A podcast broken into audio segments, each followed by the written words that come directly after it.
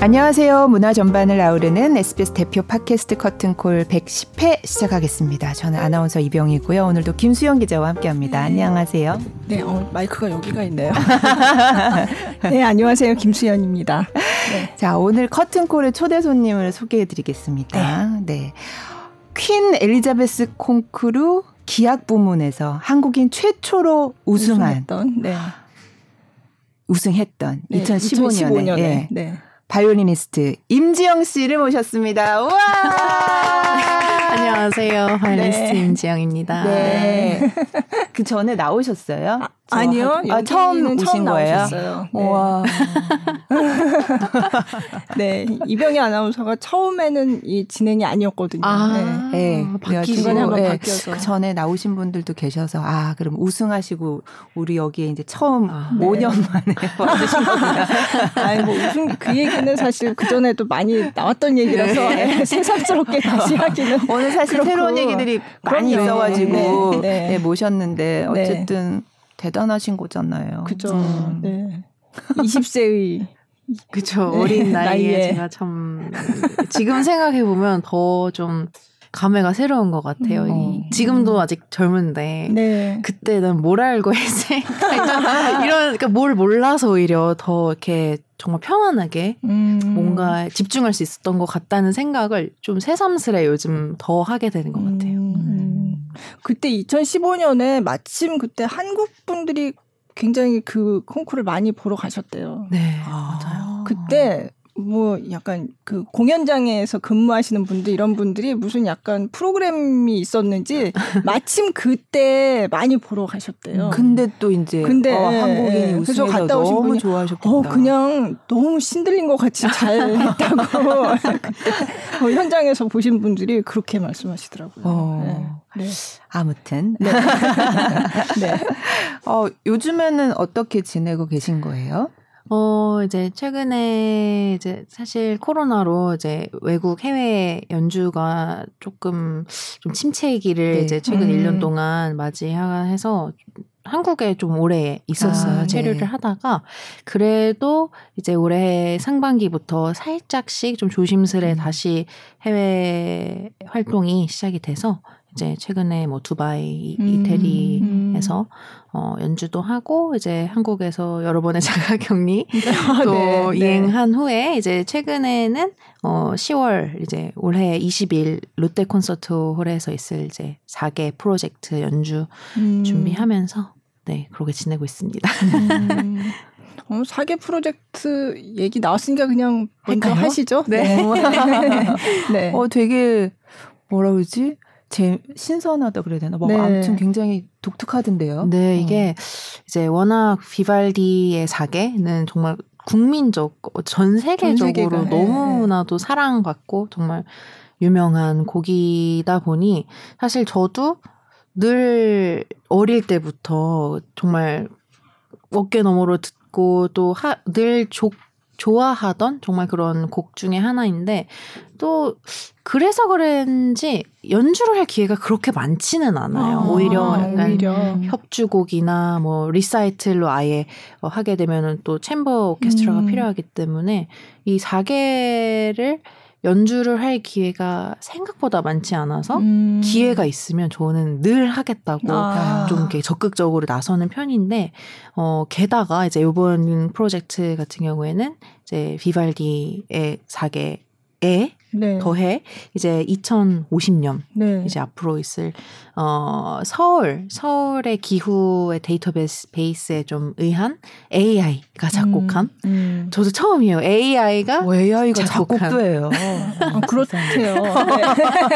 그래서 이제 정말 이 첨단 과학 기술과 이 비발디 정말 몇백 년 전에 지어진 이 명곡의 어떤 합작이라고 네, 할까요? 좀 네. 이런 것이 저도 너무나도 처음이고 저는 뭐 물론 요즘 AI 기술이 너무 발달하고 있지만 이렇게 음악에까지 좀 이렇게 접근을 할 수 있다는 음, 거는 음. 이번 기회 통해서 정말 어, 처음 알았고 또 이렇게 직접 하다 보니 어, 너무 신선하고 그야말로 또 어떻게 보면 이 음악이라는 게 특히 비발디가 이 곡을 이제 썼을 때는 자연 뭔가 네, 이런 네. 굉장히 어 원초적인 것에서 음. 많이 영감을 받았잖아요. 네. 그래서 어 이런 자연과 음악의 좀 밀접성 이런 거에 대해서 한번 생각해 보고 여러 가지로 음. 좀 여러 가지 아이디어를 떠올릴 수 있는 좋은 기회인 것 같아서 또 음. 듣는 관중분들께도 같이 이 어, 신선한 프로젝트를 나누고자 아, 네. 합니다. 네. 음. 제가 그래서 찾아봤더니 이게 그러니까 독일에서 거의 처음으로 초연을 했더라고요. 그러니까 아. 2019년인가? 근데 이게 climate change라고 해서 이제 기후 변화 그걸 음악적으로 네네. 그러니까 비발디가 살던 시대와 지금의 시대는 완전 기후가 다른 거잖아요. 근데 비발디 2050년 그 곡은 1007 아니 언제 만들어진 거예요? 1700년도 네, 와. 네, 정확한 와, 연도는 모르겠지만 몇백 년 네. 전에. 네. 근데 그걸 이제 2050년에 그러면 우리 지구의 기후가 어떻게 될까? 음, 그래서 맞아요. 그 데이터를 뭔가 음악적으로 변환하는 그런 프로그램이 이 만들어졌나 봐요. 네. 그래서 그걸 가지고 AI가 이제 그 데이터를 넣으면 그걸 이제 음악적으로 이걸 변환을 해서 뭔가 원래 있던 비발디의 사계를 편곡을 하는 거죠. 음, 원래 그렇죠. 있던 비발디 음. 사계를 바탕으로 그게 이를테면 옛날에 비발디 사계는 그 옛날 기후가 반영된 거였다면 이제 2050년에는 달라질 거잖아요. 예, 예. 근데 그거를 음악적으로 이렇게 변환하는 그러니까 뭐 정확한 구조는 제가 잘 모르겠지만 어쨌든 그런 네. 프로그램을 이용해서 AI가 편곡을 한 거라고 하더라고요. 그 제가 설명을 보고서는 아니 대체 이게 무슨 말이지 네, 이랬는데 네. 밑에 예로 네. 악보가 살짝 나와 네. 있었잖아요. 네. 그러니까 원래 비발디 곡에는 새소리로 표현됐던 곡 부분이 네. 2050그 사기에는 없어요. 그 악보가 어 그냥 멜로디가 없어요. 없어요. 네. 없어졌다고. 없어요. 어, 그래서 아 이런 식이구나. 어. 음, 그리고 더불어 음. 이게 더 저는 좀 더 신기했던 게 이런 그 저도 자세한 어떤 시스템은 모르지만 네. 약간 이 서울의 어떤 위치적인 뭐 예를 들어서 뭐 위도 경도 이런 게 음, 있잖아요. 그래서 네. 이게 서울의 사계거든요. 그래서 네.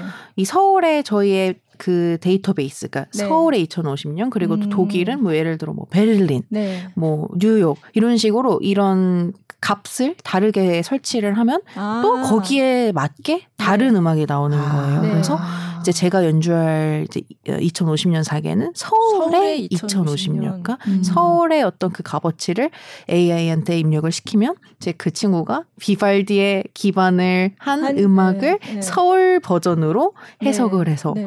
그러니까 음. 저는 좀 처음에 악보를 이렇게 열어보고 어, 너무 좀 소름이 돋는다고 해야 될까요? 어. 그러니까 좀 슬프기도 하고 아. 이게 정말 여러 가지로 좀 생각을 많이 하게끔 하는 음. 그래서 아, 이 AI 기술의 어떤 발전에 한번 소름이 돋고 음. 또이 나중에 2050년에 있을 기후를 네. 좀 맞아요. 정말 간접적으로 음. 이렇게 어, 경험을 하게 되니까 또 그거에 대해서도 한번 좀 음. 살짝 이렇게 어, 소름이 돋았던 네. 좀 기억이 나요. 네. 그러니까 저희 아이들이랑 같이 악보 봤는데 네.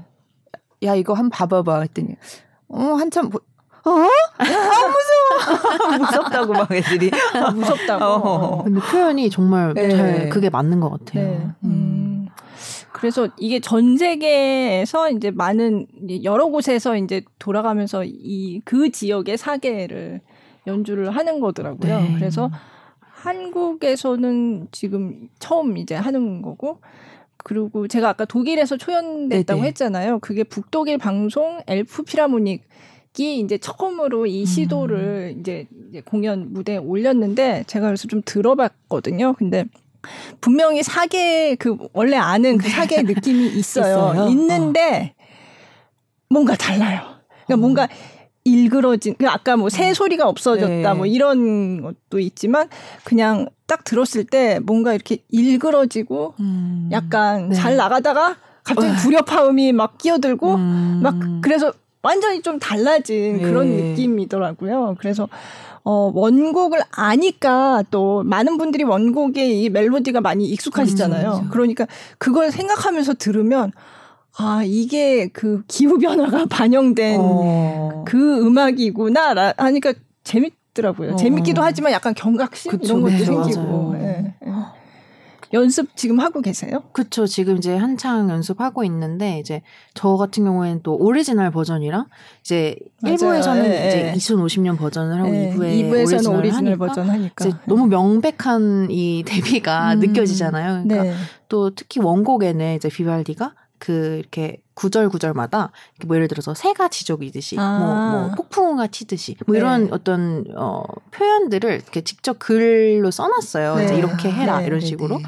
그래서 이제 그런 표기된 것들이 분명히 어떤 형식은 그러니까 정말 이렇게 들으면 아 그 부분인가 싶지만 정말 새가 지적에는 새가 없고 네. 뭐 폭풍우긴 폭풍인데 뭔가 굉장히 뭐 이게 뭔가 깨림직한 좀 느낌의 그런 게 이제 막 자꾸 연속이 되다 보니까 어. 아 이게 정말 기후가 그러니까 사실 그런 걸 크게 저희가 뭐 알건 있지만 네. 그런가 보다 약간 이런 느낌이 늘 이렇게 좀 그냥 받아들여지는 느낌이었는데 아 이렇게 되다가는 정말 음. 큰일 나겠구나 네, 네, 네. 음악으로 음악적으로. 네, 네. 좀 그런 느낌이 어, 들어요. 되게 재밌는 아이디어 같아요. 어, 네. 네. 네. 그리고 되게 좀 효과적일 것 같다는 음, 느낌? 사람들이 진짜 네.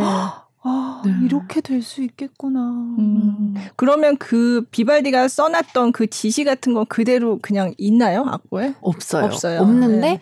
그러니까 제가 그거를 스스로 사실 처음에 악보를 읽을 때는 이 부분이 어떤 부분인지조차도 모를 정도로 왜냐면 음. 정말 이 정말 그림체만 비슷하지 네. 이 화성이라는 게 전혀 다르고.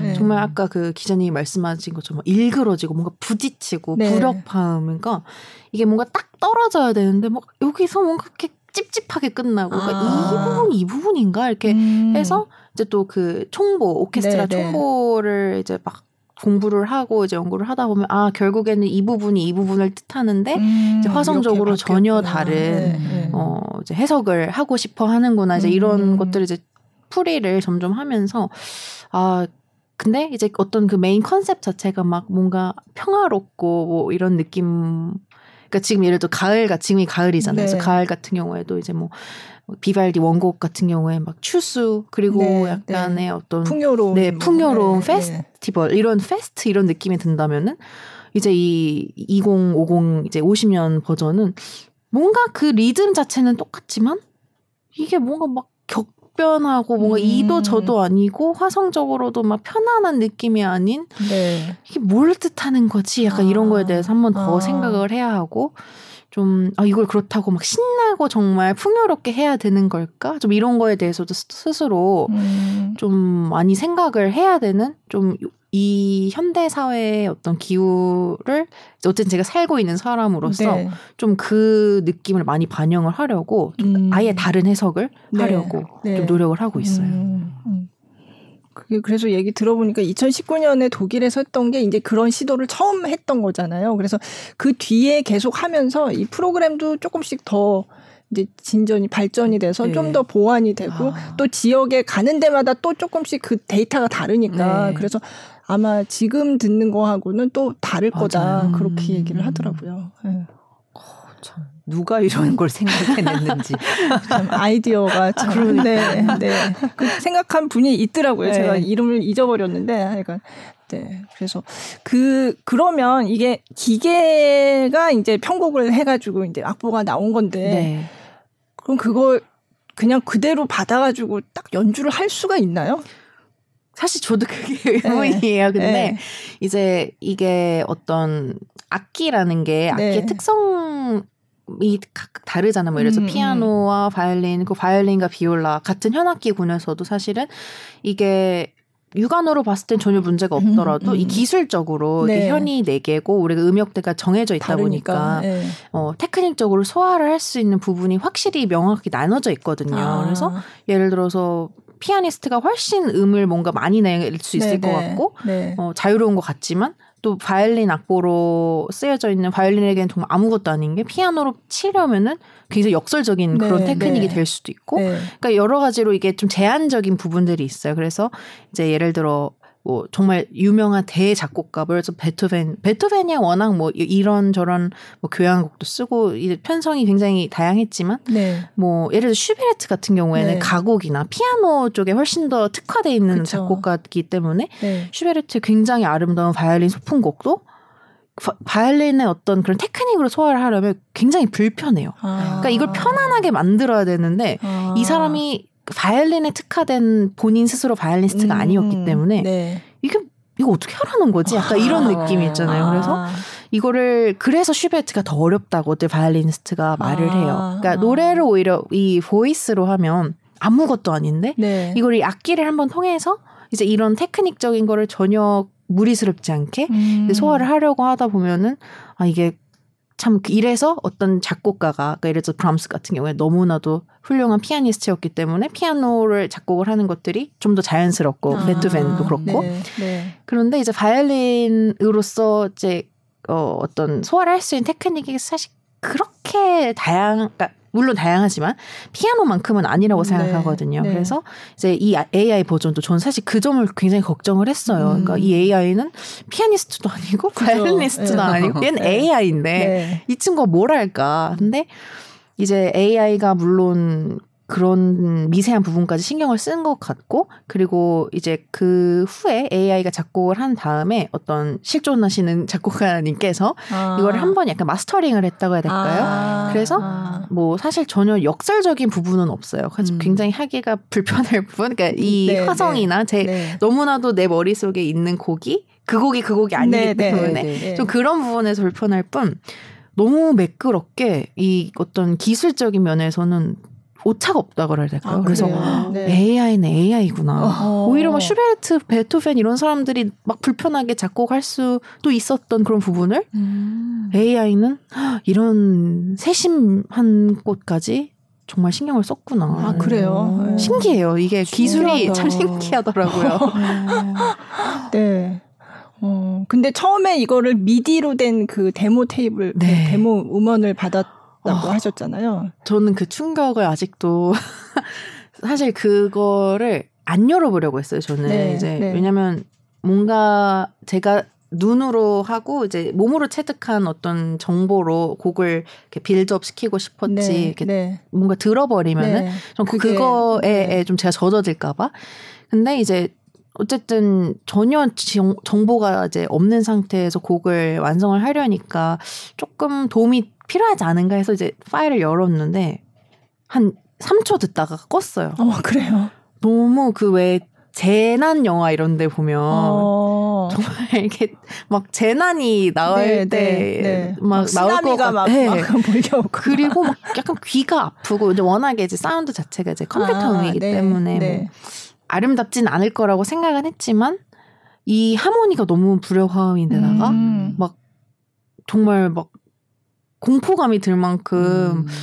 이게 뭐지? 막 이걸 내가 해야 된다고 이런 느낌이 드니까 갑자기 뭐 막막하면서 어. 그러니까 저의 역, 그러니까 제 역할은 어쨌든 연주자이기 때문에 정말 어떠한 음악을 주어줘도 그거를 음악으로 승화를 시키는 게 이제 저의 역할이지만 또 듣는 분들 입장에서는 어 4개 뭐나 4개 음. 들으러 가야지 했는데 막 이런 좀 생소한 음악을 제가 연주를 했을 때 아, 이걸 어떻게 내가 이 딜리버를 해야 음. 그들이 너무 부담스럽지 않고 너무 거부감 들지 않게 좀 메시지를 명확하게 전달할 수 있을까? 좀 그런 뭐 의구심 그리고 약간 걱정이 음. 많이 들게끔 하는 음원이었어요. 그래서 지금도 사실 다 듣진 않았어요. 네, 좀 네. 제가 자력으로 네. 좀 음악으로 만들기 위해서 음. 어, 아직 그 상상의 상상력에 좀 어떤 공간을 마련을 해둔 네, 네. 상태예요. 음. 네. 근데 미디로 한 거는 되게 이상해요. 네, 정말. 어색해요. 좀. 네. 사람이 한 거랑 진짜 확실히 달라요. 그냥 그냥 악보를 그냥 정말 기계적으로 맞아요. 기계가 아. 옮긴 거죠. 기계적으로 그냥 옮긴 거잖아요. 그러면 딱 들어도 이상해요. 어. 그냥 악보를 그대로 옮긴 건데. 어. 그러니까. 예. 저 한번. 뭐 쇼팽의 피아노곡 이런 거를 우연히 뭐 그냥 유튜브를 이렇게 틀어놨는데 어. 어. 떻게 그런 쪽으로 넘어간 아. 거예요. 그래서 듣다가 어, 이상하다 이건 누가 쳤어 이러고 저는 딱 AI 가? 봤더니 어, 예, 기계였어요. 아. 그러니까 전혀 이제 물론 그 왜 뭐 크레센도 뭐 디크레센도 네. 뭐 이런 걸 지키기는 악보에 써 있는 맞아요. 것대로 다 하기는 지켜요? 해요. 하는데 어. 완전 느낌이.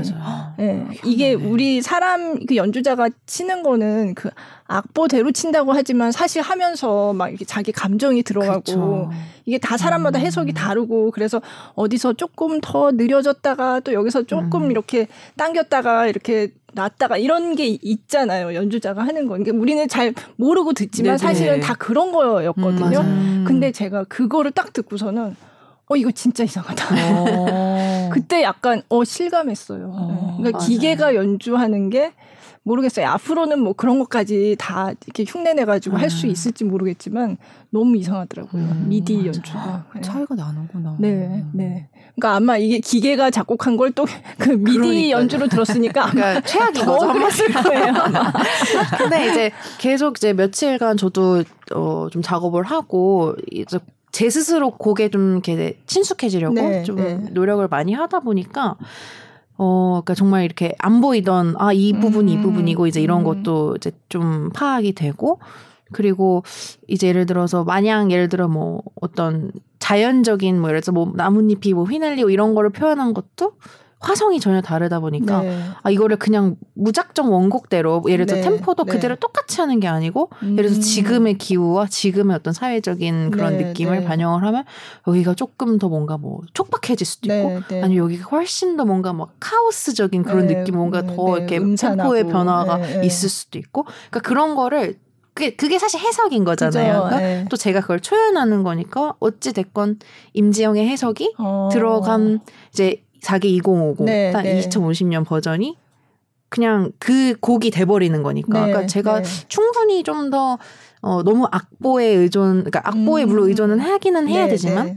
그런 해석이나 어, 느낌 자체가 오히려 조금 더 열려 있다고 해야 될까요? 아, 그러니까 네. 비발디는 사실은 너무나도 수, 무수한 이런 레코딩 그리고 뭐 연주의 어떤 자료들이 있기 네. 때문에 아무리 그 개개인의 스타일이 다르다고 해도 좀 이렇게 프레임이 정해져 그죠. 있잖아요. 네. 그리고 작곡가가 원하는 어떤 지시나 템포 마킹 같은 것도 명백하게 되어 있기 음, 때문에 네. 그러니까 나의 어떤 한 끗의 터치로만 이제 이 음악의 스타일을 좌지우지하는 네, 거지 네. 완전히 음. 막 나의 뭐 제가 편곡하는 건 아니니까 네, 네. 근데 이 AI가 작곡한 거는 훨씬 그런 부분에 있어서 아. 오히려 자유롭다는 생각이 들면서 아. 아, 이게 그렇기 때문에 더 흥미로울 수 있는 음. 그냥 마냥 기자님이 말씀하신 대로 AI가 작곡해서 AI가 연주할 수도 있는데 그걸 굳이 연주자가 연주를 하는 이유는 좀 그런 어떤 해석을 네, 어떻게 네. 하냐에 따라서 또 전혀 다른 음악이 나올 수 있기 때문에 음. 그래서 그 면에 더 사실 작업을 하면서 더 흥미롭게 느끼고 음. 아 이래서 더 들으러 오셔야 된다. 아, 네, 네. 진짜 오, 궁금해요. 네. 그러니까 1부에서는 2050년을 하고 2부에서는 그쵸. 이제 원래, 원래. 그쵸. 하니까 확 비교도 그 자리에서 어, 바로 그쵸. 비교가 네. 되고 오케스트라는 네. 어떻게 구성이 되는 거예요?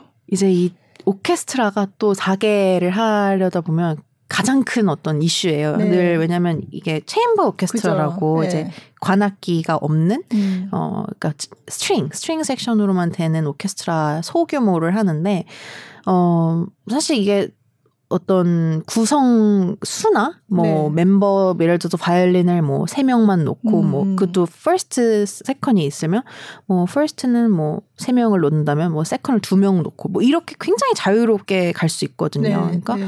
그런 면에서도 본인이 원하는 스타일, 예를 들어서 난 조금 더 실내악적인 chamber 음. 느낌을 가고 싶어 하면은 정말 뭐 악기별로 뭐 한두 명 네, 이렇게 갈 네. 수도 있고 정말 오케스트라의 약간 어떤 구성을 갖춘 느낌도 갈 수 있는데 저 같은 경우에는 이제 물론 비발디의 사계도 중요하지만 이, 이 2050년 2050년. 버전도 네. 어, 또 편성이 달라요. 막 네. 타악기도 나와요. 아? 타악기 네. 오리지널 버전은 안 나오지만 어, 네. 그래서 이제 제가 물론 제 손수 모든 한 분한 분을 이렇게 모셔오고 싶었지만 이제 저의 어떤 정보력에 좀 도움이 필요할 것 같아서 이제 서울 시립교향악단에 서울시향에, 지금 부악장으로 네. 계시는 웨인 웨인 린, 린, 바이올리니스트 웨인 네. 린 씨랑 이제 워낙에 어 절친한 사이였어서 이제 제가 좀 자문을 구했죠. 음. 그리고 이제 저는 늘 어, 언젠가 이 자개 프로젝트를 한다면 이제 웨인이 어, 좀 리더를 네, 해줬으면 하는 그런 생각을 늘 하고 있었거든요. 네. 왜냐면 솔리스트보다 어쩌면 그만큼의 역량을 음. 하는 게 리더이기 음. 때문에 네. 그래서 이제 웨인이 늘 해줬으면 하는 마음에 사실 이거는 이제 어디서도 얘기하진 않았지만 작년도 그렇고 뭐 그 전에도 이 4개를 몇 번 좀 하려고 시도를 하고 아. 팀까지 꾸리던 아, 기회가 몇번 그랬어요? 있었어요. 네, 근데 네. 이제 뭐 코로나 음. 영향이 가장 컸죠, 네, 사실은. 네, 네. 이제 이 인원이 많아지는 네. 게 워낙 제한적이다 그렇죠. 보니까 그래서 이제 이 프로젝트에 대해서 미리 제가 좀 얘기를 해놓고 음. 좀 아, 이제 날짜가 이렇게 잘 좋은 때를 우리가 기다리기 위해서 이렇게 좀 생각을 많이 해놓자 이런 네, 정도로 이제 좀 추진을 해놓다가 음. 이제 요번에 이제 딱 좋은 어떤 기회로 어. 어, 웨인한테도 이제 이 악보를 주면서 이러이런 편성이 필요하니까 우리가 이제 함께 짜보자. 음. 그래서 사실 웨인이 굉장히 도움을 많이 줬어요. 네, 이제 네. 타악기 선생님도 이제 서울시립 교향악단에 음. 계시는 분을 섭외를 해주셨고, 뭐 나머지 바이올리니스트, 네, 뭐 네. 첼리스트, 비올리스트 다 저희가 잘 아는 그런 네, 요즘에 네. 연주 음. 자, 많이 하시는 그런 분들로 네. 어, 섭외를 꾸려봤습니다. 네. 네. 아, 그 타악기가 있군요. 아예 편성 자체가 다르네요. 네, 달라요. 어, 그러면 AI가 아, 그 미래의 기후에는 이 여기는 꼭 타악기가 들어가야 될 것 같아. 이렇게. 그런 것 같아요. 어, 신기하다. 네. 어, 그런 것까지 어떻게 알지? 그러니까.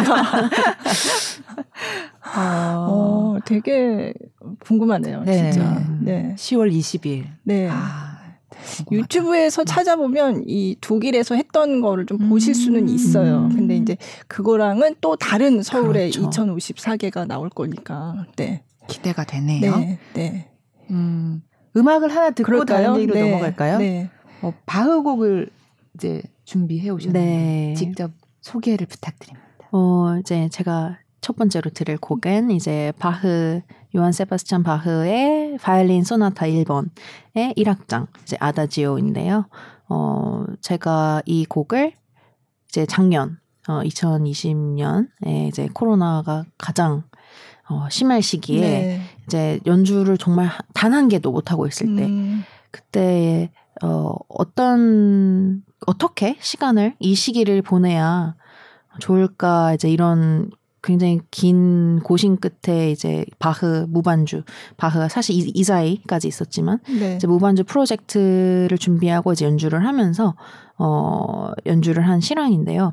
음, 특히 이 제가 고른 아다지오 같은 경우에는 바흐가 여섯 개의 곡을 바이올린을 위한 무반주 곡을 썼어요. 이제 세 개의 네. 소나타, 세 개의 파티타. 근데 음, 그 모든 여섯 개의 대장정을 오픈한 시작하는 시작하는, 이제 그 첫 곡이에요. 그렇기 때문에 더 어, 정말 이 어떠한 다른 차원의 세계로 들어가는 약간 음. 문 같은 저는 음. 늘 그런 존재로 생각을 하거든요. 그래서 너무너무 좋아하고 또 어, 의미가 깊은 그런 곡이어서 오늘 이렇게 선곡을 하게 되었습니다. 네. 들어보시죠.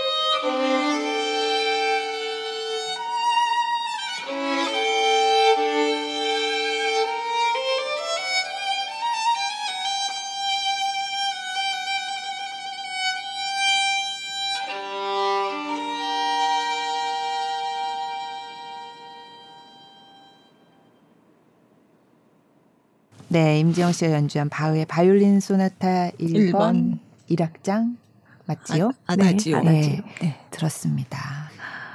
문을 아. 열었어요. 끝까지 듣지는 못했지만. 네. 네. 최근에 이제 곧 우리나라에서도 개봉할 또 뭐 영화가 있다면서요. 아, 예. 네. 네. 그 Korean Classic Generation이라는 벨기에 감독님이 만든 영화인데요. 거기 임지영 씨가 굉장히 많은 비중을 차지하면서 맨 처음에 네. 전반부의 상당한 부분을 차지하면서 네. 네, 출연을 하십니다. 어. 그러니까 아, 다큐멘터리 아, 영화예요. 그쵸. 네. 앞부분 임지영 씨 나오는 것까지는 봤어요. 아. 더 보고 싶었는데 설거지를 해야 해. 티에리 설거지를. 네. 이게 저기 아직 개봉을 일반 개봉을 하지는 않았어요. 네네. 네. 근데 벨기에 그러니까 퀸 엘리자베스 콩쿠르에서 이제 영상 컨텐츠를 만드는 감독님이 티에리가 음. 티에리 로로 감독님이 계신데 이분이 이제 만든 다큐멘터리 영화거든요. 음. 그래서 2015년 그러니까 임지영 씨가 우승했던 그 콩쿠르 장면이 굉장히 비중 있게 나오고 그걸 비롯해서 한국인 그 클래식 연주자들이 전 세계 콩쿠르에서 뭐 결선 진출은 물론이고 막 우승을 막 휩쓸고 있는데 네네. 도대체 왜 그런가? 음. 어. 그 그거를 이제 나름의 답을 찾아가는 그런 다큐멘터리 영화로 만들었어요. 네. 되게 막 보는데 막 뿌듯하고 괜히 음, 한국인 뭐 음. 뭐 이런 거 있잖아요. 네, 네. 네, 네. 어, 우승하신 분들 진짜 너무 많고. 그죠. 어, 네. 찍으시면서 어떠셨어요? 근데 이게 사실 이제 제가 콩쿠르 우승을 한 게 2015년이고 네. 그 티에리 로로 감독님께서 이제 그 영화를 만들겠다. 물론 장기적인 이제 프로젝트로 네, 이제 네. 그때부터 벌써 찍고 계셨지만 어 이제 한국에 직접 방문을 하셔서 이제 저의 2018년 네, 18년도에 네. 어. 이제 어떤 한국에서의 저의 삶 그리고 또 이제 독일에서 살고 있을 있어 있는 저의 삶 이런 이제 여러 가지 모습을 촬영을 하셨는데 음, 이미 그때만 해도 벌써 3년이 그죠. 지난 상태였잖아요. 네. 그래서 이제 지금으로부터 또 생각을 다시 되돌아보면은 아 그때 굉장히 뭔가 어 연주 한 4년 차 되면서 좀 뭔가 어떤 물리적인 좀 독일에 가서 살고 좀 이런 변화도 있었고 그리고 제가 좀 20대 중반 이렇게 지나가면서 여러 가지 변화 이런 음. 것들이 있었던 차여서 사실 그때 당시에 생각했던 그 2015년 네. 그러니까 3년 전도 굉장히 많이 제가 스스로 달라졌다고 그쵸. 생각을 하고 이제 그러던 차에 이제 감독님이 굉장히 오랜만에 이제 직접 한국까지 오셔서 네, 이제 이런저런 네. 촬영을 하는데 아 그 당시만 하더라도 아 내가 그래도 이 3년간에 정말 너무너무 정신없고 바빠 바쁘게 돌아갔던 그 모든 하나하나의 연주들 그 사실 그 연주를 하면서는 내가 어떻게 뭐 어느 방향으로 가고 있는지 잘 이렇게 체감을 하지는 음. 못하잖아요. 왜냐면 이 하나가 끝나면 또 바로 그 다음 그렇죠. 다음 이렇기 네. 때문에 근데 이제 그 3년 동안에 아 그래도 내가 어 내가 원하던 내가 추구하던 방향으로 많이 흘러왔구나 이제 이런 것들 많이 느끼면서 어 또 이제 저의 어떤 좀 어떻게 보면 좀 개인적인 그런 가족 그 음. 사실 음악을 하다 보면은 어, 연주자 본인의 어떤 노력은 물론 필요하지만 또 그 이외의 것들이 저는 더 많이 필요하다고 생각하거든요. 이제 이런 어떤 가족들의 희생 그리고 주변 환경의 어떤 음, 음 뭐라 그럴까요? 영향 이런 것들을 네. 정말 무시할 수가 없어요. 그래 그렇기 때문에 이제 그런 것들 또 한국의 어떤 살짝은 유교적인 문화 네. 그리고 어떤 그 부모가 자식의 일에 대한 어, 얼마나 열 열의가 있는지 음. 그런 것들을 굉장히 어 경외심 있게 어, 그런 시선으로 바라봤었거든요. 그 감독님께서. 음. 왜냐면 이게 단지 그냥 그 연주자 한 사람의 일이 아닌 정말 모두가 합작해서 만드는 네. 작품 같은 그런 음, 음. 느낌이라고 생각을 하기 때문에 그런 부분에 있어서 굉장히 면밀하게 취재를 하고 싶어 하셨고 음. 또 그러한 맥락에서 정말 저희 집까지 오셔서 그러게요. 네, 저희 네, 요리도 하시고 네. 근데 이게 연출된 거로 생각하실 수 있지만 그게 저희 네, 네. 되게 자연스럽게 네. 이제 거의 한 일주일 동안 그냥 동거동락하면서 아? 네, 찍은 거거든요. 그러니까 좀 아침에 일어나면은 벌써 와 계세요 저희 집에 아. 그러고 이제 그때 또 제가 한국에서 공연이 있던. 차여서 네. 이제 공연이 이렇게 있으면 특히 한국에서 있으면 가장 신경이 많이 쓰이는 공연이 이제 외국에서 하는 공연보다 이제 이런 뭔가 고국 뭔가 그죠. 이 고국의 네, 어, 네. 청중들에게 이제 좀 오랜만에 이렇게 몇 개월 만에 와서 어떤 연주를 선보인다는 게 어. 굉장히 의미가 남다르거든요. 그냥 뭐 예를 들어서 다른 나라에서 한번 하는 것보다 훨씬 더 음, 신경이 많이 그렇죠. 쓰이는 네. 그래서 그럴 때는 최대한 이제 저는 외부 활동을 자제하는 편이에요. 뭐 이제 다른 스케줄이나 왜냐면 그것만 하더라도 이제 뭐 시차 적응도 해야 되고 뭐 여러 가지 것들이 쉽지만은 않 않았어. 근데 이제 그때는 이제 감독님께서 오셔서 막 집에 계속 네, 계시고 네. 막 연주 리허설 하는데도 막 카메라를. 막 이렇게 네. 코앞에 네. 계시고. 근데 이제 그런 면들에 있어서 사실 어, 어떻게 보면은 신경이 쓰이지 않을 수 없진 않지만 저는 그런 것들이 이제 감독님이 정말 순수한 어떤 궁금증 네. 그리고 네. 이 연주자가 이렇게 무대에 쓰기까지 얼마나 많은 노력이 필요한지 음, 사실 모르겠어요. 연주를 보러 오신 관객들조차도 그 정도일 줄이라고는 생각을 안 하시는 음, 것 같아요. 음. 왜냐면 제가 관객이라도 네. 그냥 사실 어떤 결과물을 보고 좋다 이런. 거지 네. 이 사람이 정말 어떻게 얼마만큼 노력을 했을까에 대해서는 그렇게 깊게 생각하지는 않잖아요. 그래서 네.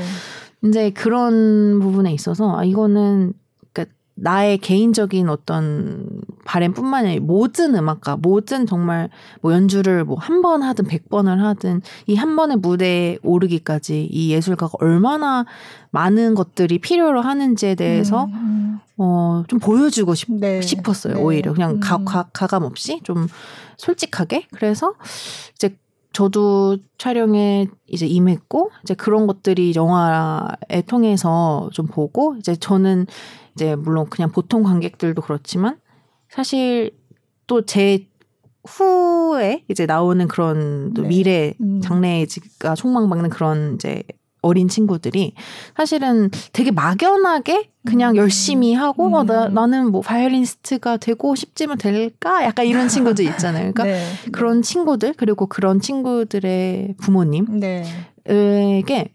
좀 이렇게 뭐 이렇게 해야 된다는 아니지만 이렇게도 할 수 있다. 그리고 이렇게 어떤 노력이 들어가면 그러니까 음. 노력을 하면은 음. 충분히 어떤 어떤 결과라도 이제 거기에 우리가 가까워질 수 있다는 좀 그런 좀 지표 같은 음, 거를 음. 어 그래도 영화를 통해서 네. 좀 이렇게 표현이 되지 않았는가 음, 좀 그런 생각이 음. 들면서 그때 이제 시사회 때 네. 그 18년도에 찍고 또 벌써 2000 맞아요. 21년이 거의 21년이니까 끝나가잖아요. 3년, 네, 네. 그러니까 이게 오히려 이렇게 텀이 있으니까 자꾸 이 어떤 지나갔던 시간에 대해서 생각을 할 수는 오히려 좋은 기회, 좋은 시간인 것 같더라고요. 음, 그래서 네. 영화를 찍을 당시에는 아 내가 우승을 했었던 당시부터 그때 현재까지 음, 내가 음. 어떻게 지내왔고 또 어떤 변화가 있었고 또 그런 것들에 대해서 한번 이렇게 상기시켜 시킬 수 있던 좋은 기회였고 또 지금 현재로서 그 영화를 보고 또 그 전 그때 그 전에 네. 콩쿠르로부터 시작했던 이 6년간의 어떤 네. 시간들이 아 정말 의미가 있고 음. 음, 열심히 살았구나. 네. 그리고 정말 저뿐만이 아니고 여러 어 그런 노력들이 함께 이제 갔기 때문에 네. 이러한 그리고 이렇게 지금까지도 제가 음악을 할 수 있는 어떤 원동력이 다 그곳에서부터 오지 않았나. 음. 좀 그런 것들에 대해서 많이 또다시 이렇게 스스로 좀 뭉클했던 것 같아요. 네. 그러니까 음. 저, 저 말고 이제 저의 어떤 어, 제가 그렇게 좋은 환경에 있었다는 것에 대한 어떤 사실에 대해서 음. 굉장히 감동을 음. 받았어요. 이번에 음. 다시금. 네. 새삼 보면서. 네. 음. 그래서 그 감독님이 사실 그 전에도 이게 사실 2탄이거든요. 한국 클래식을 탐구하는 다, 다큐멘터리 영화를 1탄을 그 전에 또 찍었어요. 맞아요. 어. 네, 그때도 이제 한국 음악가들이 왜 이렇게 갑자기 그 퀸 엘리자베스 콩쿨에서 여기서 되게 오랫동안 일을 하셨으니까 왜 본선에 올라오는 연주자들 다 보잖아요. 나라별로 네. 다 보는데 한국 연주자들이 갑자기 어느 날부터 눈에 확 들어왔다는 어. 거예요. 그래서 결선에도 엄청 많이 올라오고 네네.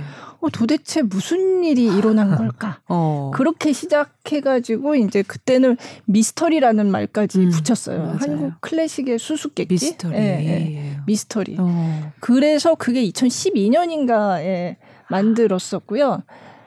저는 마침 그때 한국에 그렇게 와서 벨기에 감독님이 한다 그래서 그때 또 취재를 갔었어요. 예. 아. 그리고 2000, 요 2탄 만들 때도 그때도 취재에 가서 그때 임지영 씨도 그때 인터뷰도 했었고. 맞아요. 예. 네. 그랬는데 약간 그러니까 외국인들이 그러니까 유럽에서 어, 한국 클래식 음악가들이 뭔가 좀 특별한 뭔가 좀 다른가 이런 거를 자꾸 찾으려고 하나 보다 음. 그런 느낌을 받았거든요.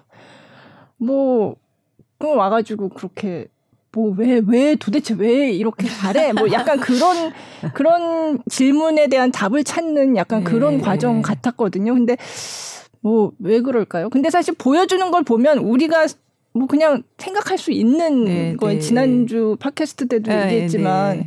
굉장히 성실하게 네. 막 잘하고 정말 그 주변에서 막 성심성의껏 지원해주고. 예, 지원해주고 음, 네. 그리고 뭐 교육 시스템도 영재 교육부터 해가지고 굉장히 잘 돼 있고 이제 한국 내에서도 다 이렇게 제대로 배울 수 있고 뭐 그런 건데 음왜 왜 그렇게 특별하게 밖에서 그렇게 음, 특별하게 보고 진짜 음. 다른 게 있다고 생각을 하나요?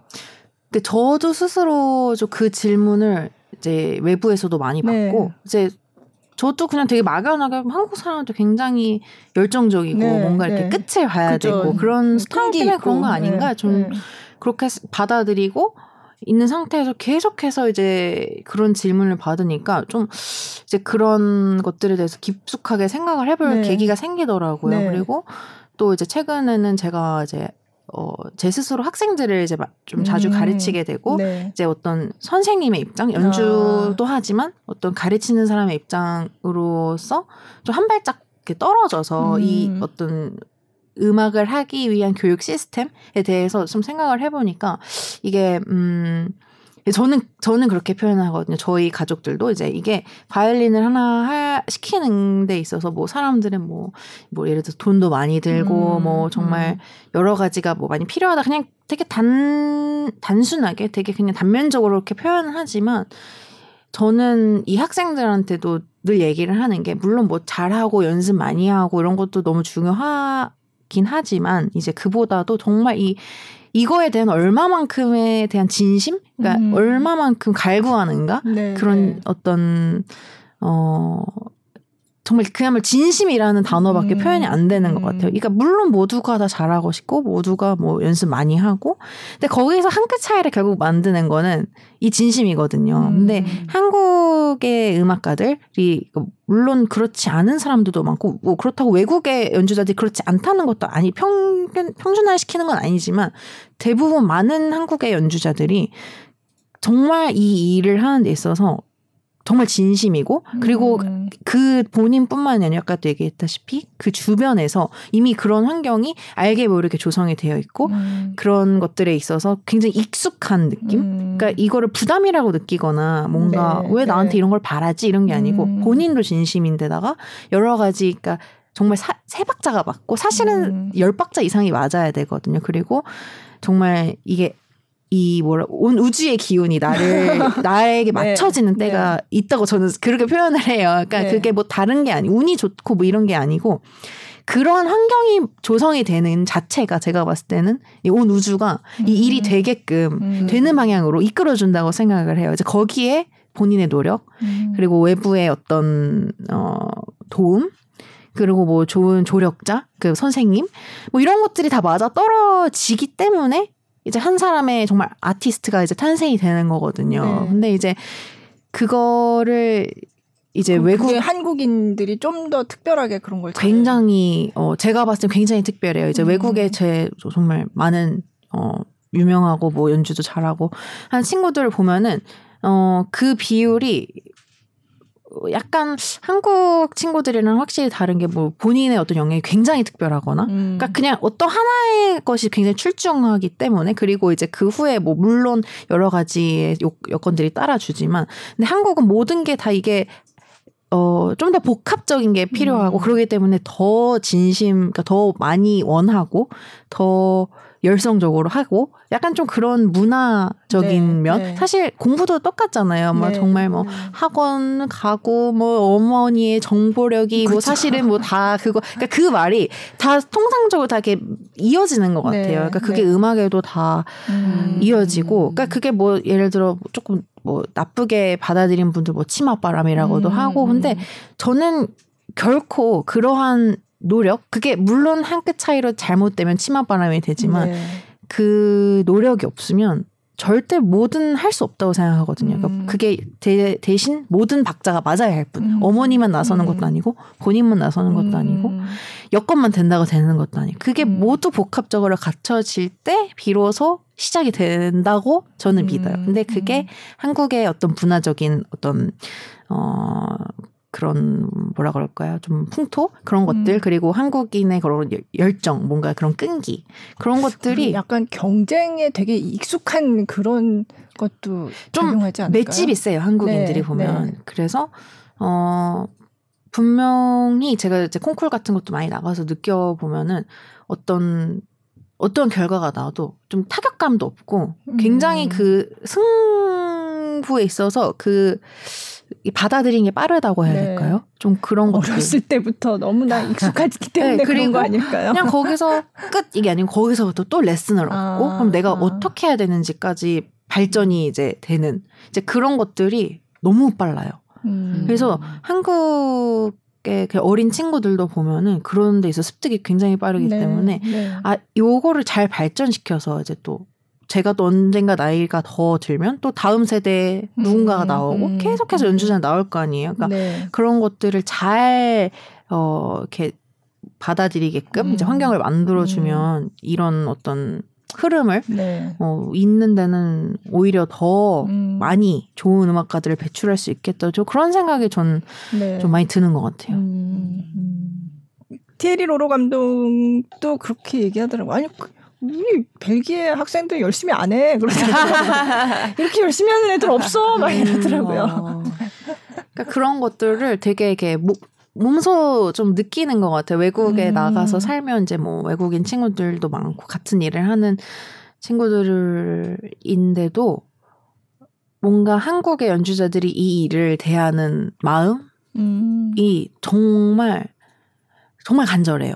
그러니까 음. 잘하 잘 하고 싶고 잘 해야 하고 그리고 난 이거를 해야만 내가 뭔가 행복해지고 이런 것들이 음. 여러분들은 목적 의식이라고 해야 될까요? 네, 네. 이런 것들이 분명하고 또 그런 성취가 있기 때문에 또 그 다음 step으로 음, 넘어가고 음. 그러니까 그런 어떤 순환이 잘 된다고 네, 해야 될까요? 네. 그러니까 어떤 노력 그리고 음, 성취, 노력 성취 이런 음, 것들이 음. 그러니까 어떻게 보면 그게 다 어릴 때부터 그러한 네. 것들의 환경에 좀 익숙하게 저희가 네. 노출이 되어 있기 때문에 음. 그러니까 그런 것들의 좋은 시기를 제가 저는 타고났다고 네, 스스로 생각을 네. 하고 또 여러 가지 여건들이 잘 맞아 떨어졌던 정말 우주가 도왔다 이렇게 표현을 하는 네. 네. 네. 음.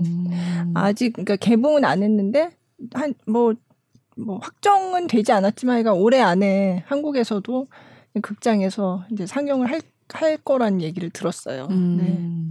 음. 관심 있는 그쵸. 분들한테는 굉장히 재미있는 네네. 영화가 될 것 같아요. 그리고 그냥 저는 이제 미리 시사할 때 그 지난번에 다큐멘터리 영화제에서 사실 그때도 뵀었는데 네. 이재용 씨를 그때 이제 가서 봤거든요. 근데 큰 화면으로 보니까 확실히 좋더라고요. 어. 그냥 그리고 음악이 계속 흐- 끊임없이 맞아요. 흘러나오니까 어. 그냥 그것 그것만으로도 맞아요.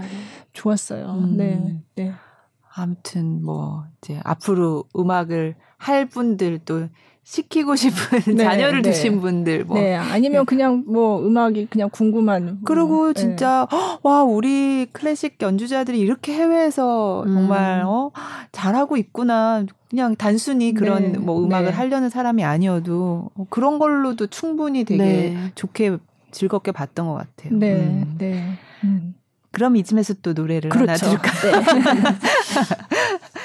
이자이의 곡을 또 다음 곡으로 준비해 주셨는데요. 네. 이제 어, 두 번째 곡으로 들을 이제 유젠 이사이 벨기에 작곡가예요. 또 제가 어, 아무래도 벨기에라는 국가와 좀 밀접한 아. 관계가 네. 있다 보니 이제 참고로 음. 이제 퀸 엘리자베스가 영국에서 열린다고 생각하시는 분이 많으시겠지만 아, 네. 사실은 벨기에에서 있겠네요. 네, 열리는 네. 그런 어 대회고요. 이제 그렇기 때문에 제가 벨기에에 자주도 갔었고 어 벨기에라는 그 어떤 굉장히 국가적으로도 너무나도 유명한 작곡가이자 바이올리니스트이자 네. 뭐 정말 그냥 벨기에 자랑 약간 네, 이런 느낌인 네. 분이 바로 이 이자이. 이자이. 네. 그래서 이제 퀸 엘리자베스 콩쿨 때도 무조건 이자이의 곡을 연주를 아. 해야 하는 필수 이제 네. 곡인데요. 음. 이제 그렇기 때문에 자연스럽게 이자이라는 작품을 굉장히 어, 많이 접하게 되고 저도 또 개인적으로 굉장히 좋아하는 어, 곡이기도 한데 그 중에서 2번, 6번까지 있는데 2번 거기서 이제 부제가 강박, 강박이라는 음. 곡인데 어, 그 중에서 1악장이고요. 어, 이 연주는 제가 어, 올해 3월에 네. 이제 서울시향 어, 정기 연주 때 이제 연주를 하고 앵콜곡으로 앵콜곡. 했었던 네. 네. 어, 이자이 소나타 2번의 1악장입니다.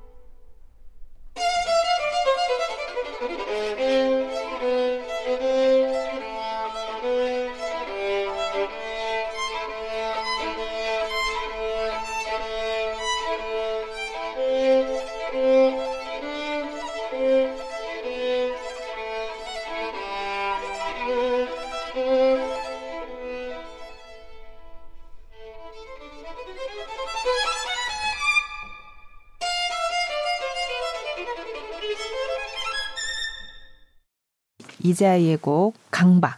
아, 네. 들어봤습니다. 강박이라는 거는 자기가 붙인 제목인가요? 네, 아, 부제. 그래요? 네. 음. 어. 근데 정말 강박 이 들 네, 정도로 네, 네. 굉장히 이렇게 히스테릭하지만 음. 근데 또 이 이사이라는 작곡가에 대해 살짝 얘기를 하게 되면 이게 굉장히 비르투적이고 어 그냥 바, 그 워낙 본인이 훌륭한 출중한 바이올리스트다 보이었다기 이었기 때문에 이제 곡이 되게 화려해요. 네. 근데 사실은 이게 바흐에 못지않게 구조적이고 화성에 의해서 작곡이 됐기 음. 때문에 이제 그래서 제가 작년 이제 프로젝트 때 바흐랑 네, 네. 이자이를 pairing을 음. 했던 이제 이유 였는데 이제 이 곡 같은 경우에 이제 강박이라는 이런 테마가 네. 이곡 전체에 굉장히 강하게 스며들어 있어서 음. 이제 정말 이렇게 들어 듣다 보면 이렇게 강박감이 느껴질 정도로 네. 좀 그렇게 네. 느껴진 곡입니다. 음, 네. 네. 그럼 이거 연주할 때 그 바이올린 지금 쓰시고 계신 제가 아까 바이올린도 여쭤봤는데 너무 재밌어서. 네, 이게 지금 요즘 제가 쓰고 있는 바이올린은 이제 그 너무나도 잘 알고 계시는 스트라디바리우스고요. 네. 이제 1717년도에 제작이 된 300년이 넘은 악기고 이제 특히 이 악기 같은 경우에는 어 전설적인 그러니까요. 작곡가이자 네. 바이올리니스트였던 이제 헨리크 비에니압스키가 직접 사용을 했던 명기입니다. 네. 그러니까 비에니압스키가 폴란드 사람이죠. 그렇죠. 그러니까 폴란드에서 피아노는 쇼팽, 그렇죠. 바이올린은 비에니압스키. 맞아요. 네.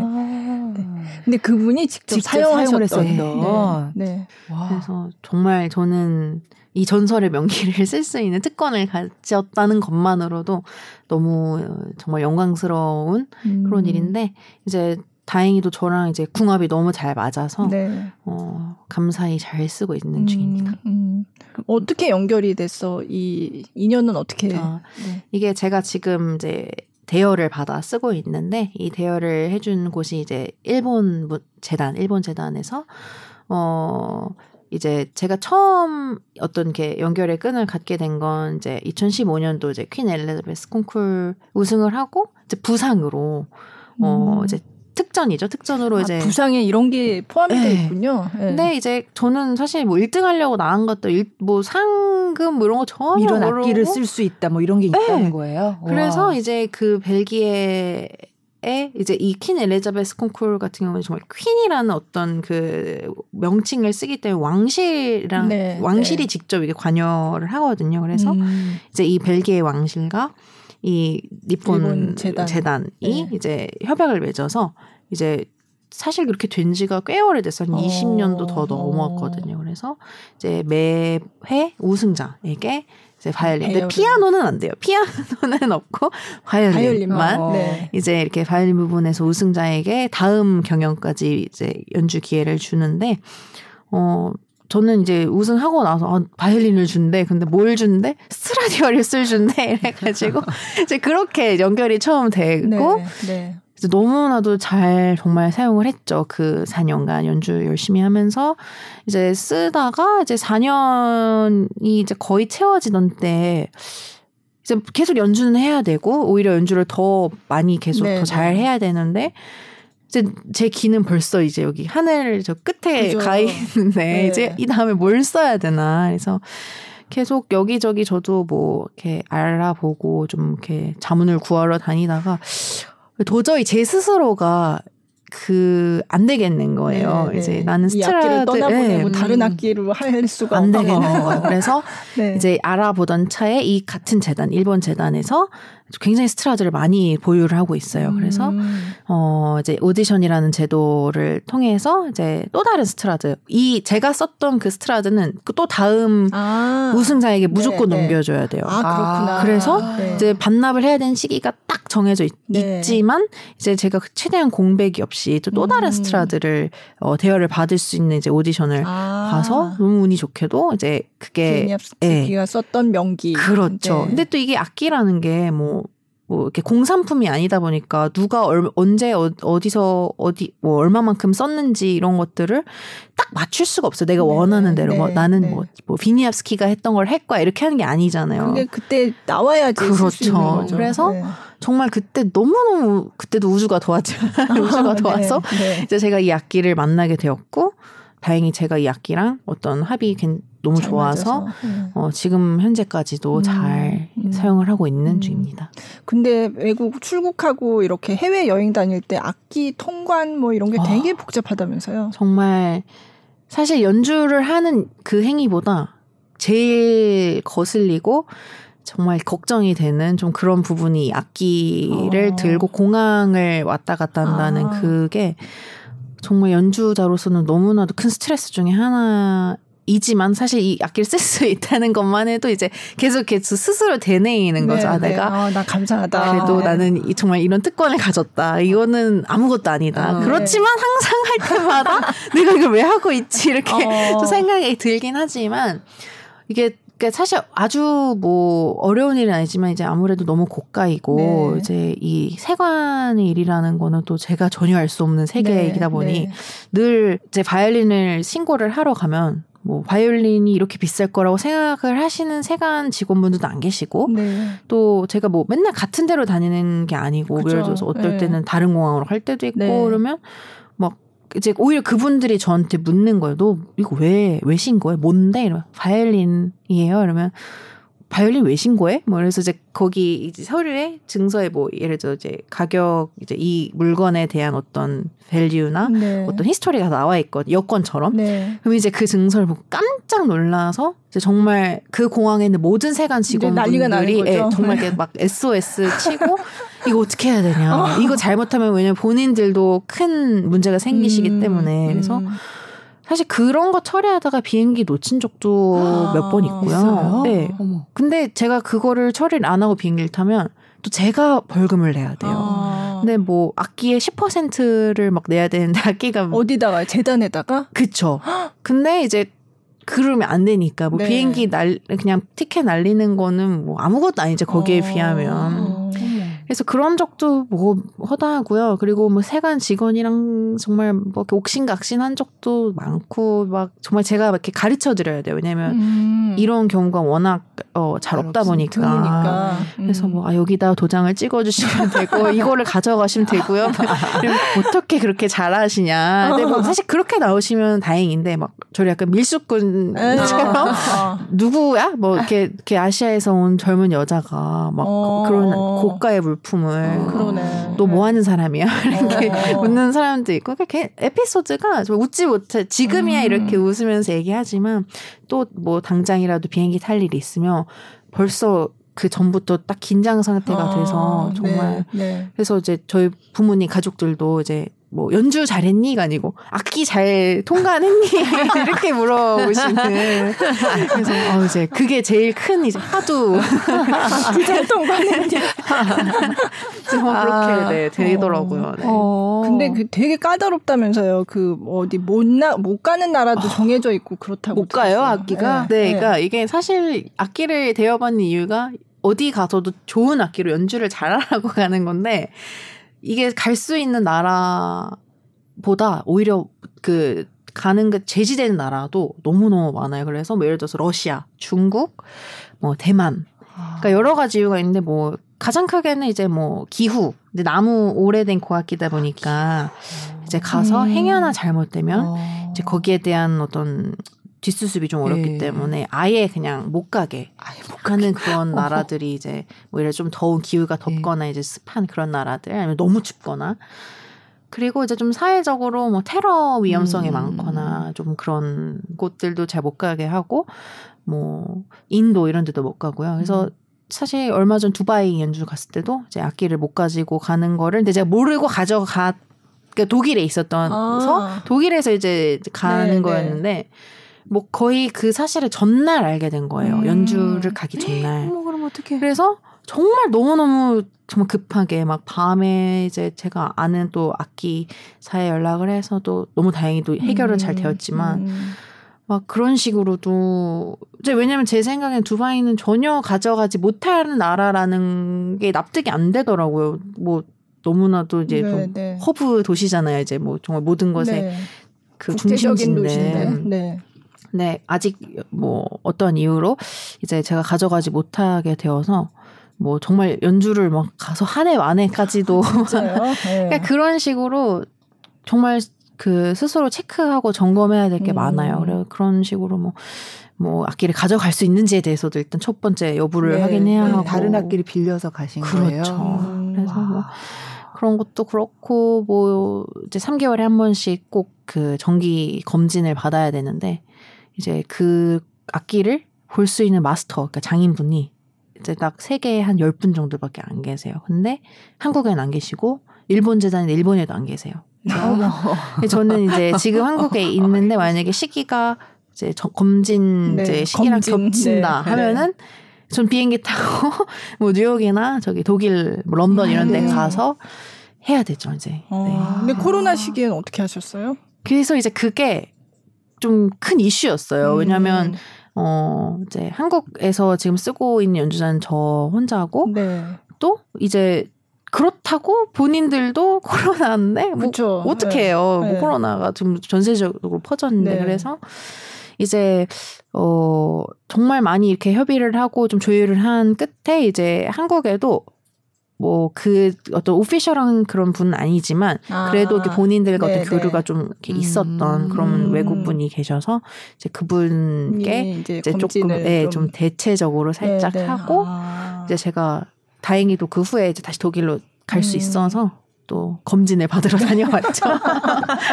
아우, 바이올린 바이올린 저- 건강 검진. 네. 어, 되게 자주 받네요. 3개월에 한 그러게요. 번씩. 네. 3개월 생각보다 빨리 가잖아요. 그러니까요. 네. 뭐 여차 하면은 어 또 너가 아. 이러면 어, 네 이러면 가거 해야 돼요. 음, 그게 워낙 희귀한 물건이라서 또 일본 재단이라서 또 그런 특수성도 있겠고. 맞아요. 예. 음. 그러니까 그렇게 까다롭게 규정을 해놨나 봐요. 근데 예. 그렇기 때문에 이게 이렇게 보존이 잘 되어 있고 음. 정말 뭐 여러 재단이나 뭐 나라의 스트라드가 좀 분포가 되어 있지만 제가 본, 뭐 겪어본 스트라드 중에서는 이 일본 재단의 스트라드가 거의 최상급의 아, 어떤 상태이거든요. 까다롭게 네. 이렇게 관리를 해서. 예. 그래서 이제 스스로 그렇게 되뇌이죠. 계속 이제 음. 이렇게 했기 때문에 네, 내가 연주를 네. 이렇게 좋은 악기를 할 수 있다. 음, 그럼 그거는 반납해야 하는 기한이 있어요? 반납을 이제 해야 되는 기간이 있죠. 이제 그것도 오디션에 따라 뭐 쇼텀이 있고 롱텀이 있고 네. 한데 이제 저는 그래도 운이 좋게도 롱텀으로 돼서 이제 기본 3년 음, 이제 계약으로 음. 하는데 이제 작년 같은 경우에 너무 특수하게 코로나로 거의 1년을 통째로 연주를 못 했고 그래서 좀 그런 데에 대한 좀 어떤 협의점도 논의를 해봐야 음, 되고 그런- 음. 상태여서 아직 뭔가 좀 미지수인 상태 네, 네. 이거에 대해서 어떻게 또 음. 모든 사람들을 공평하게 해줘야 되니까 그래서 좀 그런 상태인데 이제 뭐 운이 한 번 더 도와준다면 우주가 이제 네, 연장이 되지 않을까 음, 하는 음. 기대를 하고 있습니다. 어, 그것도 오디션을 봐서 빌리는 건지 또 처음 어, 알았네요. 악기 오디션을 저도 한번 취재한 적이 있어요. 음. 금호문화재단도 한국에서 금호하고 아. 삼성이 그 악기 대여를 하는데 삼성은 어떻게 하는지 모르겠고 금호는 가끔 악기가 이제 쓰던 사람이 이제 내놓으면 음. 이제 새로 아. 그걸 수혜를 받을 사람을 뽑는 음. 오디션을 어. 하더라고요. 네. 맞아요. 진짜 중요한 네. 오디션. 제가 그래서. 금호악기를 아? 써서 네. 퀸 엘리자베스에서 우승을 했었어요. 아, 그렇구나. 그때 네. 한 2년 정도 네, 네. 제가 그때 금호 악기 수혜자해서 아. 너무 잘 썼죠. 정말 딱 오. 중요하고 필요한 타이밍에 네, 네. 해서 또 딱 좋은 일까지 있어서. 그 네. 다음 사람한테 이제 어쨌든 기회를 주는데도 뭐 아쉬운 게 없이 정말 좋은 네. 기운을 음. 네.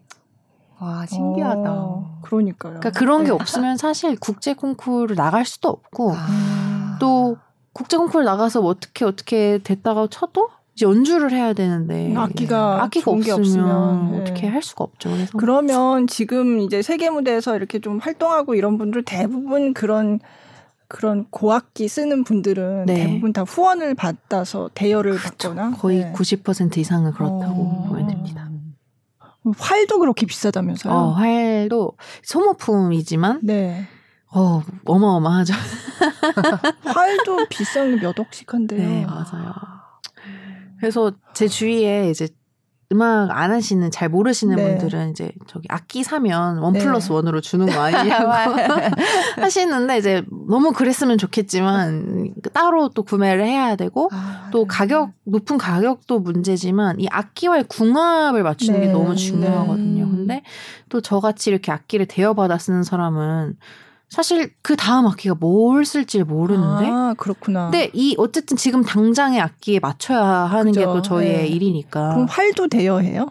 근데 활은 거의 대여를 안 해요. 아. 왜냐면 소모품이기 때문에. 아, 그렇구나. 활은 그렇지만 또 뭐. 가격이 어마무시하고. 그러니까 이게 하나를 해결하면 그 다음에 무수한 또 고민들이 따라오고. 그렇구나. 그러면 어. 그 악기 재단에서 활은 아 근데 안 절대 해주는. 취급 안 해요. 아 그래요. 아. 그러니까 이게 아예 이- 이 얘기가 너무 많이 나오고 이게 아, 복잡해지니까 네, 소모품이고 그냥 이러니까. 아예 그냥 네. 악기만 취급하시면 악기만 아. 취급하시고 또 활을 그 하시는 분은 활만 하시고 이렇게 아. 예 분리가 되어 있어요. 아 그래요? 아.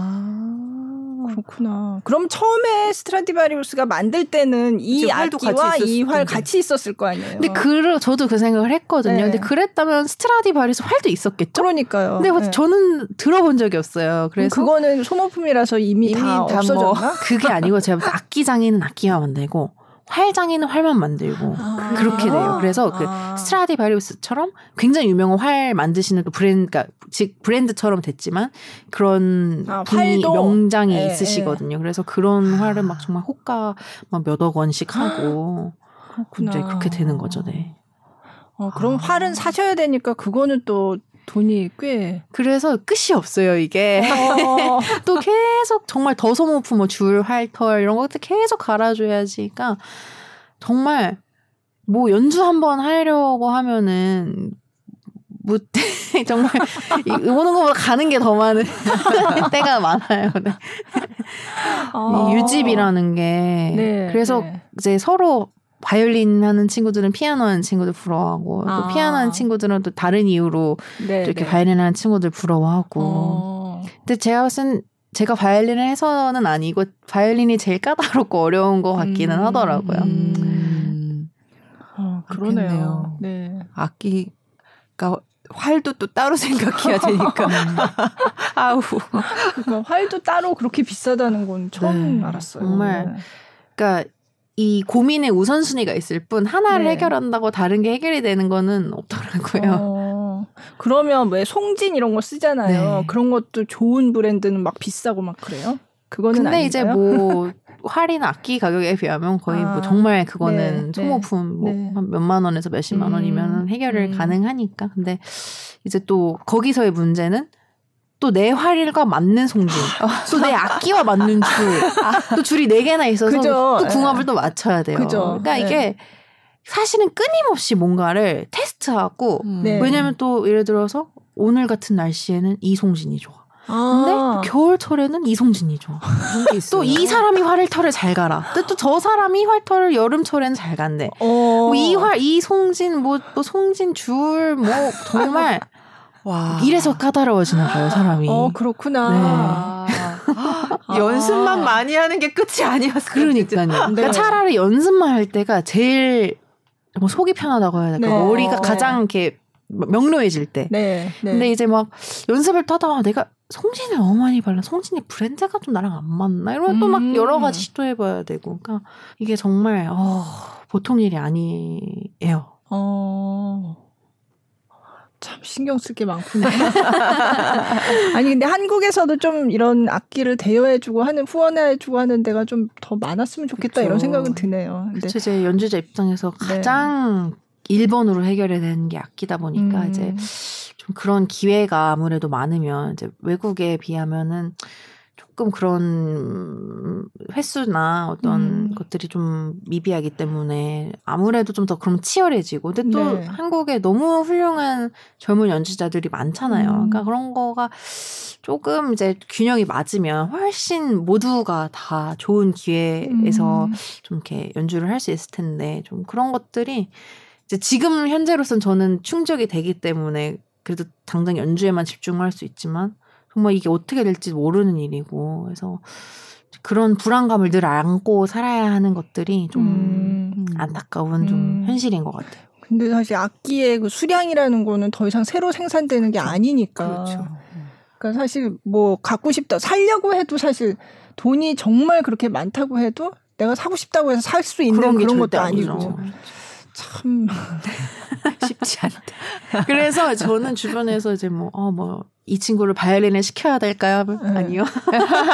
그러니까 여러 가지 이유가 있지만, 네, 그러니까 물론 네. 본인이 너무 좋아하고, 이제, 뭐 원하면 어쩔 수 없지만, 이게 바이올린은 열심히 한다고 다 되는 것도 아니고, 음. 그리고 어찌 어찌해서 한 사람이 이제 딱 연주가의 그 길에 들어섰다고 해도, 정말 거기서도 해결해야 될게 음. 많고 음. 하나 해결하면 거기서 또 뭐가 따라오고 그러니까 그러니까 모든 일이 그렇겠지만 바이올린이라는 게 그러니까 무대에 섰을 때 딱 그냥 어 뭐 다 잘 그냥 좋은 면만 보이고 좀 음. 그렇기 마련이지만 사실은 어 굉장히 어려움을 많이 이렇게 해결해야 하는 네, 좀 네. 직업이다 보니 이렇게 쉽사리 음. 도전을 할 좋다고만 되는 건 아닌 음. 건 확실한 것 같아요. 음, 음. 정말 모든 게 다 갖춰져야 네. 신경 쓸 것도 많고. 네. 아 그리고 진짜 포브스가 선정한 아. 30세 이하 아시안 리더에 올라갔다고. 네. 올, 올해 네, 올해 올해 올해 4월에 선정되신 됐다는 거예요? 거 아니에요? 네. 네. 근데 이게 진짜 좀 제가 스스로 이렇게 어디 가서 얘기하기도 창피하고 이게 너무 경제지다 보니까 네, 일단은 네. 모두가 다 안 믿어요. 안 믿고 또 저 스스로도 처음에 이 포브스에서 연락이 왔을 때 이메일로 뭐 이렇게 좀 되게 광고성 그런 스팸 메일인 줄 알고 뭐? 포브스 네. 약간 뭐 구독해라 아, 이런 건줄 아, 알고 아. 뭐 어, 포브스 뭐야 이러고 지우려고 갔는데 뭐 너가 뭐 semifinalist에 됐어. 근데 뭐 semifinalist만 300명 정도 되더라고요. 그래서 네. 뭐 나는 신청을 한 적도 없고 음. 이게 뭐 이런 게 있는지도 몰랐고 그래서 아 그냥 뭐 어떻게 이렇게 돼서 좋은 기회 이렇게 됐나 보다 그냥 그러고 말았어요. 그러고 뭐 한참 있다가 뭐 진짜더라고요 네. 이게. 근데 뭐 뭐 주는 거 있어요? 근데 이제 그런 것도 없고 뭐 하다못해 포스지라도 한 장 보내주면서 얘기를 하면 근데 정말 뭐 메일 하나 딱 보내고 뭐 아. 웹사이트에 뜨고 네, 네, 그래서 네. 뭐 잡지에 실렸겠죠. 아, 그렇죠. 네, 근데 네, 이제 네. 이제 또 요즘 약간 이렇게 젊은 신세대들 사이에서 그 뭐 약간 장난식으로 약간 이렇게 뭐 포브스에서 선정한 뭐 어쩌고 이런 식으로 얘기를 하는 게 되게 이렇게 좀 많이 이게 인용이 되는데 그 네, 문구가 이제 저한테 혹시 친구들이나 이제 저희 지인들은 그거 아니냐. 아, 뭐, 장난으로. 왜 장난? 너뭐 어. 포브스에 선정한 뭐 말 많은 사람 30인 이런 거 아니냐. 그래서 아 그게 아니고 진짜래 이렇게 어, 아이유도 같이 선정했어요. 그것도 참 제가 부끄러워요. 아이유 씨 이제 뭐 잘 모르시는 분들은 이제 뭐, 어, 아이유 씨랑 같이 뭐가 선정이 됐대. 그래서 제가 뭐 이제 그럼 뭐라 할 말이 없는데. 그래도 아. 아무튼 너무 감사한 일이죠. 어, 네. 네. 네. 네. 음, 30세 이하 아시아 리더. 네, 네. 오늘 대단한 분을 모셨습니다. 축하드려요. 아유, 그래서 감사합니다. 뭐 네. 그 아시아의 팟캐스트 뭐 이런 거 선정 안 하나요? 아, 메일을 잘 살펴봐야겠네요. 아, 네. 문화예술 팟캐스트 뭐 30. 절대 지우지 마시고 꼭 열어보세요. 네, 네. 아유, 얘기하다 보니 엄청 길어졌네요. 그렇죠. 네. 이제 뭐 20일 날 연주회 하시고 네. 뭐 여태 동안은 이제 연주 많이 못 하셨지만 앞으로는 좀 그죠 상황이 이제 점점 나아질 테니까 네. 네. 어, 뭐 앞으로의 계획이나 아니면 어떤 연주자가 되고 싶으신지 마지막으로 한 음. 말씀 해주세요. 이제 뭐 지금 현재로서 제가 코로나를 이제 아무래도 저희가 이제 겪거나 경험하고 이제 최근에 가장 스스로한테 던지는 어떤 질문 이슈가 어 내가 꼭 무대에만 서야 음악인이 건 음, 아니잖아요. 음. 저는 늘 음악을 하고 있고 그것을 어떤 표현하는 방법이 연주이기 때문에 이제 연주자라는 어떤 그런 정말 타이틀이 붙는 거지만 어 조금 그런 것들이 유연하게 변할 수 있다는 생각을 요번 계기에 좀 하게 된 것 같아요. 네. 왜냐하면 이때까지는 늘 연주가 있었기 때문에 음, 준비를 했고 음. 뭔가 그 연주에 맞춰서 나의 모든 정말 이렇게 신경들이 돌아가는 느낌이었는데 이제 그런 계기들이 이제 좀 사라지다 보니까 어 그럼 나는 뭐를 연습을 해야지 나는 뭐를 해야 하는 사람인 거지에 대한 좀 그런 어떤 뭐라 그럴까요? 존재감에 대한 되게 원초적인 질문을 스스로 던지게 되더라고요. 네, 근데 네. 결론적으로 이제 답을 내린 건 이제 연주가 있어서 연주자가 아니고 뭐 음악 연주를 해야 되기 때문에 음악가가 아니고 저는 늘 음악을 하는 사람이고 연구를 하는 사람이지만 이제 그것을 표현하는 방법이 연주면 그때는 연주자가 되는 거고 또 한 명이 학생을 가르치더라도 학생을 가르칠 때는 또 어떤 조언을 해줄 수 있는 사람이 되는 거고 또 그런 것들이 전혀 없더라도 스스로에 대해서 계속 연구하고 연, 그 음악을 이제 긴밀히 이렇게 접근하고 있으면 또 그 자체도 음악가가 될수 음. 있는 거기 때문에 음. 그러니까 너무 어떠한 뭔가 이렇게 되게 추상적인 그런 목표를 세우기보다는 그냥 내가 하는 그런 일들에 최선을 다하고 그냥 정말 진심을 다해서 뭘 하든 좀 그런 사람으로 살다 보면 저는 늘 음악을 하고 있을 테니 네. 그 순간순간에 맞춰서 또, 어, 연주자, 또 연구를 하는 음악인,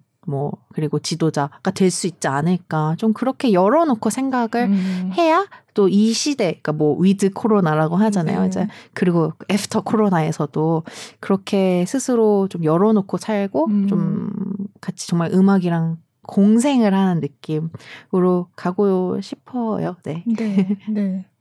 그럼 지금은 그럼 한국에서 이제 학교 졸업 김남윤 선생님한테 네. 배우고 그러니까 한예종 졸업하고 그리고 독일에 그 영화에 보면 크론베르크 아카데미가 네. 나오는데 지금은 그럼 그 학교도 졸업을 하신 거죠? 네, 이제 거기도 네. 졸업을 하고 사실은 지금 이제 대학원 그러니까 박사 과정 네. 이제 최고 연주자 과정을 이제 쾰른 음대에서 네. 하고 아, 있어요. 그래서 아. 이제 계속 베를린 뭐 왔다 갔다는 하지만 이제 최근에 아무래도 아직까지는 조금 네, 네. 조심스러운 단계이기 때문에 학교가 그리고 문을 안 열어요. 이제 또 음, 독일은 음. 이런 지역마다 네, 다 규율이 달라요. 다른데 네. 좀 켈린 지역이 좀 안 좋아서 학교가 아직 이렇게 대면 수업을 못 하고 있고 어, 또 지금 제가 다니는 최고 연주자 과정은 이렇게 뭐 학교에 가서 수업을 받는 건 아니고 선생님이랑 좀 자율적으로 이렇게 아, 네. 어, 레슨하고 좀 그런 과정이라서 어 그거 이제 그 과정을 내년에 이제 네, 마치면 네. 이제 아마 저희 학업은 마무리가 되겠죠. 아, 네, 네.